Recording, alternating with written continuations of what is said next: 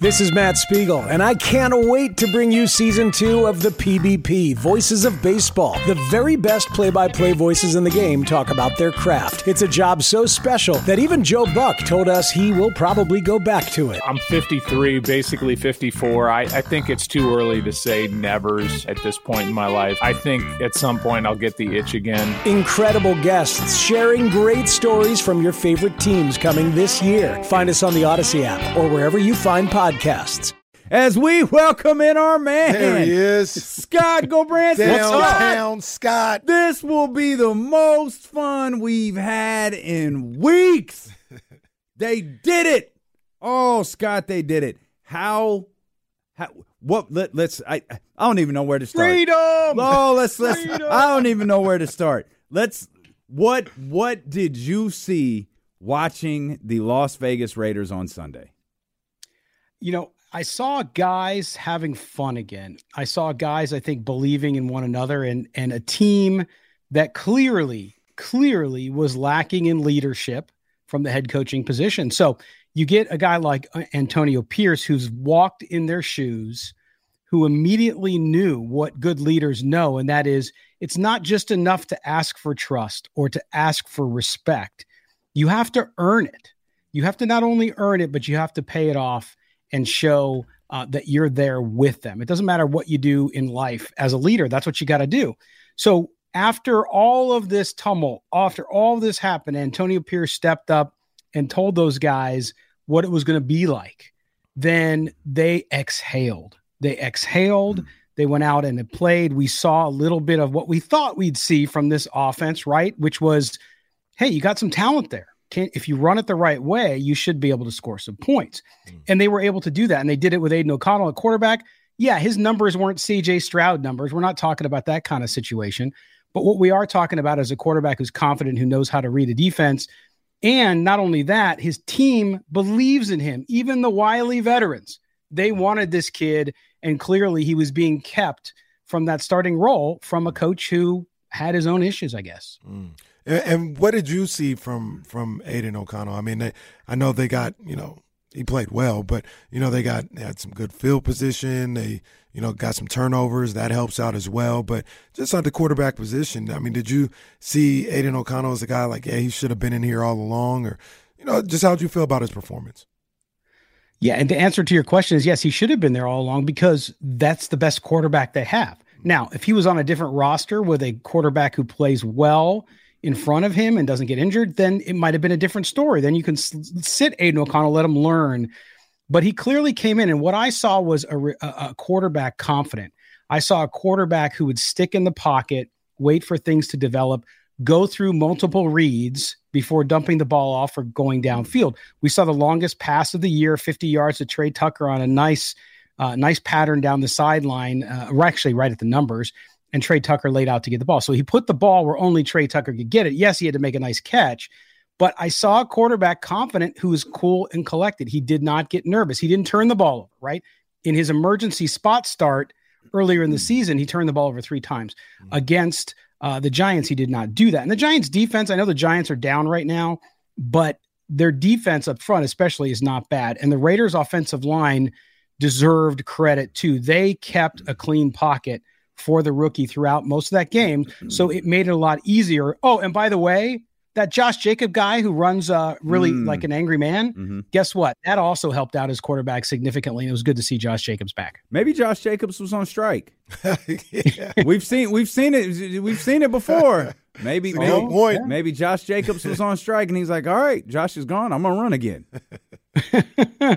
Could be. I mean, listen, you guys have heard all the stories and seen all the the reports about what that locker room was like, how petty it turns out that Josh McDaniels was with this team and how he was punitive mm. if you spoke up. Uh, that's not an environment. Listen, I know you guys somewhere down the line in your lives, doesn't matter when, have worked in a toxic work environment. We all have.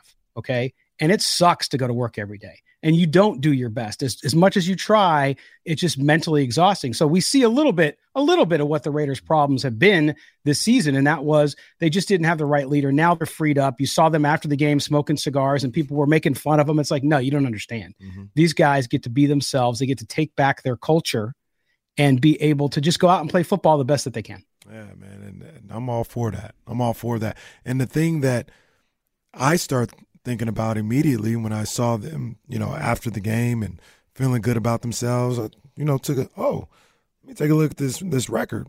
Oh, they're only four and five. Like, there's plenty of time. How many games left? Eight, nine games left. Can they make a playoff run at this point? I know it sounds crazy after one win to think that way, but they're right there. They can they they can go on a, a, a run where they win three out of four, you know, and, and have realistic thought about the playoffs. Are they possibly thinking about that as well? You, you never know. Look, you can't count anything out. The schedule gets a lot tougher. Okay. They got the Jets on Sunday night coming up this week. And then you have to go to Miami and then you have to play the Kansas City Chiefs. Okay. So uh, it's a tough road. And then they get a bye. So we'll see what happens. I think that this opportunity for them is to kind of sh- to climb out of that hole, show who they are, and and let the rest of it take care of it. I think I think they're going to have to be consistent. Like at one game is great, and don't get me wrong. Uh, like I said earlier, I'm not undermining or say, I shouldn't say underestimating how important that win was for that team uh, and the organization. But you got to do it consistently. So can they beat the Jets? Yes. Obviously, we saw the Jets can't score points. Reminds me of watching the Raiders earlier in the season, by the way. Um, but but they have a tough defense, so we'll see what they can do. And then Miami and Kansas City, if they can win one of those games, then you, you might have me believing that they got a shot at it. So we're big on vibes. We we are strong believers uh, in vibes, but vibes can only get you so far. Does right. this talent, does this team have the talent to salvage the season? I think they do on offense, and I think the defense. And, and I get a lot of a lot of our listeners get upset when I say this, but on defense, do they have all the talent in the world? No. Are they? A, do they have talent?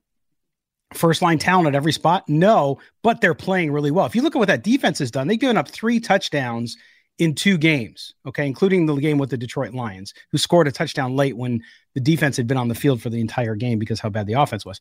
So when I look at that and I say, hmm, defense is believing. They get they getting key performances from young players like Amik Robertson, who had a great game the other the other day.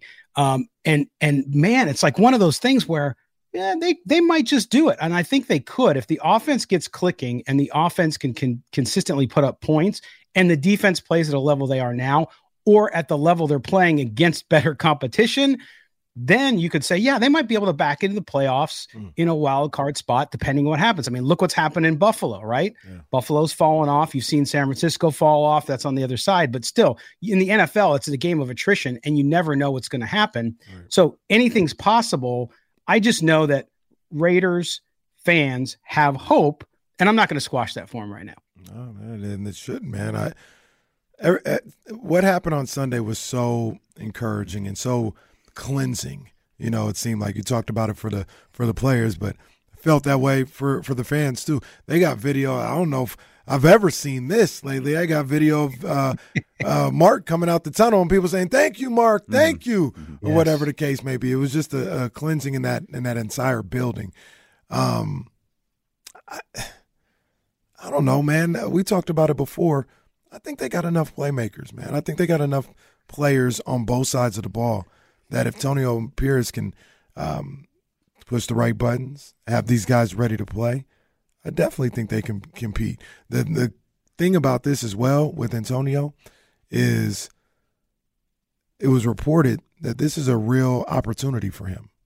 Like mm-hmm. it's not, you know, oh just uh, hold place right now and then in the off season we'll we'll look to get somebody new if he can keep this energy up and keep this team feeling this way, they may go to bat for him to to stay stay around as the coach. And obviously, you got to win games too and play well too. But I mean, this is a, a big opportunity for him as well. Yeah, absolutely. And I mean, if he can if he can turn this thing around and and get them into the playoffs, maybe even win a playoff game, who knows? Then then absolutely. I think there's opportunity there for him. And you're right. He he brings back an attitude of pride uh, that that team needed and that the organization and by the way it's it's people inside the building too that aren't on the football side who've told me as well how much different of a place it is since this all happened. So again this permeated the building because how the football team was doing and how uh, the former head coach was interacting with people it just wasn't a good situation. So you bring in antonio pierce this guy i mean he's he's genuine right? He's transparent. Yeah. he's not He's not fooling anybody. Right. And He's not trying to fool anybody, I should say. Mhm. He's not out there trying to make himself. He's like, look, we got to do what we got to do right now. And what I love about him, guys, and this is another great hallmark of a great leader, which is people asking, well, are you, uh, do you want the opportunity to have this job full time and all that, which is the right question to ask. And his response, and I'm paraphrasing, was basically, look, what I'm concerned with is right now and this football team playing to the best of their ability because if we do good things and we do what we're supposed to, the rest will take care of itself. And that's what you want to hear. He's not focused on three months from now. He's focused on this week against the Jets because he understands because he he's got a ring. Remember, he played the game. He's saying to his guys and to him and himself and his coaching staff, we got to do this one week at a time. If we do what we can do, and I know what you're capable of, then guess what? Then I don't have to worry about maybe they offer me the job because they probably will because it means we'll be successful. Mm. And that's how you, I think, motivate young men at the prime of their lives playing a game that we would all love to play for money. But nonetheless, I think this team has turned around and and because they have a leader they believe in who they're connected to. Mark got a new haircut and went and the most well spent eighty five million dollars in history. Write that check. Um, right? hey, I mean, yeah. I mean, how how how bad did it have to be for Mark to go? It's fine. Here, here, just get the hell out of my face. Yes, yes, and that's the thing too. Because remember, I, I, and we've heard it, and we've talked about it on this show with you guys, which is this idea that the Raiders can't afford stuff. Now we go back to the Oakland days when they didn't have a stadium, they didn't have all this revenue coming in. It was absolutely true. Now they're the sixth most valuable franchise. That's why he could do it too, by the way, because they have that money. It doesn't count against the salary cap, as you guys know. Coaching stuff doesn't, and so he just wrote that check. And yes, they're still paying Jon Gruden. I get that but they were fortunately in the position where they could use the cash to get out of a bad decision. Uh, and certainly, it's hopeful that uh, Mark Davis, in addition to improving his haircut, was maybe now understanding that hey, you know, next time I go to hire a coach, I got to do a little more to understand, and maybe he's right under the roof. And oh, by the way, Champ Kelly, the uh, interim GM, is one of the most respected front office guys in the league. So he might end up keeping his job too if this team can kind of put it together a little bit and show really good progress towards the end of the season. That's what I always when they talk about owners and stuff like that. And Mark's an idiot. No, Mark ain't an idiot. Like he hired some guys. I know. I know. People don't like Josh and thought he should have been fired or whatever. But you just you just hired him a year ago. Like you're not gonna fire him at the end of last year. More to, to me, it's not good business. You got to give it time to see what happened. He gave it time. It didn't get any better. In fact, it got worse. He made the move. That's what Mark said. Right. It's like it got, Yeah. it got, man, it got worse. Like he he regressed. This team regressed, uh, and vibes were bad. Yeah. Yes, You had and the and the, the- I think the as we heard Sunday from Jay Glazer on Fox Sports about how uh, the meeting when Antonio Pierce came up. I don't know if you guys heard the story, but he came up during that closed door meeting last the last week before the, the the Lions game when McDaniel said, "Okay, unload." Everybody unloaded on the coach, and then Antonio Pierce caught up for the coaches and told them, "Hey." Let me tell you about my experience when I was with the Giants in 2007, and we no one gave us a chance to beat the undefeated Patriots in the Super Bowl, and we beat them. And then afterwards, Josh McDaniels took uh, Pierce aside and said, "Don't ever bring up that game. Don't ever, don't ever criticize the Patriots." So, so it tells you, it's like, dude, you're getting paid by the Raiders. You're worried about the Patriots. That's the Mm. past. So that the whole Antonio Pierce dynamic too there in the waning weeks, as we've heard from a lot of the beat writers, has been he was the guy that players went to because he already had their trust. So another good decision by Mark Davis, by the way, to pick Antonio Pierce, who is a gem of a dude. And uh, you know, we're in the media business. We're not supposed to be rooting for people, but I'm rooting for the guy because uh, if he can pull it off and do a great job, what a great story it would be. Yeah. Yes, Scott, you're going to learn pretty quick. We don't give a damn what those old, old, old, old media things yeah. are about. That is not John- our bag. I know. Josh I still got that bone in me though. I went to journalism school. It was like knocked into my head for so long. Josh McDaniels is uh, what's old boy's name? Lakers coach, old Lakers coach. That Ogle? Who? No, uh, him and Pat Riley in winning time. Pat Riley, Oh, uh, uh, Westhead. Paul Westhead. Yeah. Was Westhead. Paul Pierce was getting no, no, he wasn't because Paul Westhead was a good coach. There's no evidence that Josh McDaniels is. Just paranoid, like, hey, don't, don't talk about that. Yeah, well, don't talk about that. Yeah, Yeah. there's, there's that. Uh, You're out of here, buddy. Scott, I think I'm going to enjoy our conversations a whole lot more moving forward talking about this football team. Uh, and it was great to catch up with you this week. We'll see how the Raiders follow up the feel good vibes uh, this week, man. As always, guys, appreciate you. Have a great rest of your week, and we'll see you next week.